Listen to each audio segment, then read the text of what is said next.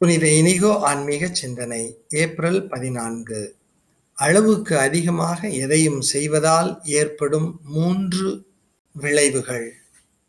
முதலாவதாக தொடர்ந்து ஓடிக்கொண்டே இருப்பது உண்மையான கடவுள் பணி அல்ல.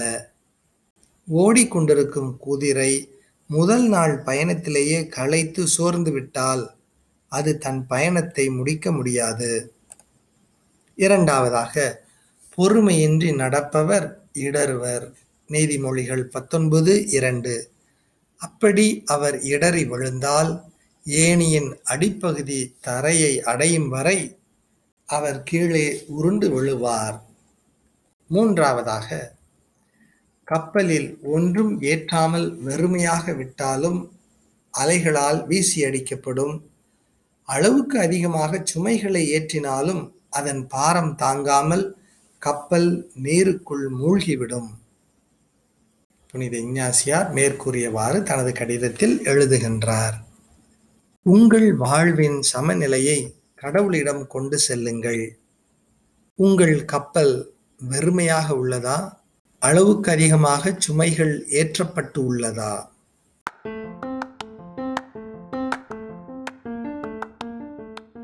அந்த ஓட்டப்பந்தயத்தில் முதல்வர் பிந்தினார். இளையவர் முந்தினார். உயிர்ப்பு சிந்தனைகள் நாள் பதினொன்று. வாரத்தின் முதல் நாளன்று விடியற்காலையில் இருள் நீங்கும் முன்பே மகதலா மரியா கல்லறைக்கு சென்றார். கல்லறை வாயிலில் இருந்த கல் அகற்றப்பட்டிருப்பதை கண்டார். யோவான் இருபது ஒன்று. உடனே பிடித்தார் ஓட்டம். அந்த காலை நேரத்தில் பலர் ஓட்டப்பந்தயம் நடத்தியதாக தோன்றுகிறது. மகதலா மரியா சீடர்களிடம் தெரிவிக்க ஓடினாள். அவளது செய்தியை கேட்ட பேதுருவும் யோவானும் கல்லறையை நோக்கி ஓடினர். பின்னாலேயே மகதலா மரியாவும் ஓடி வந்தாள்.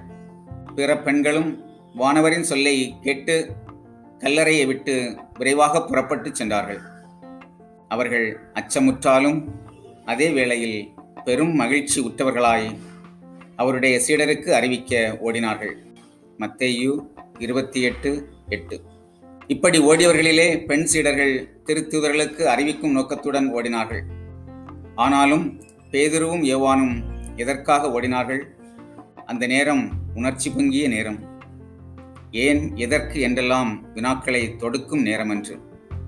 அதனால் உடலிலும் ஒரு வேகம் எடுக்க ஆணென்றும் பெண்ணென்றும் வேறுபாடு எதுவுமின்றி அவர்கள் எல்லாரும் ஓடினார்கள்.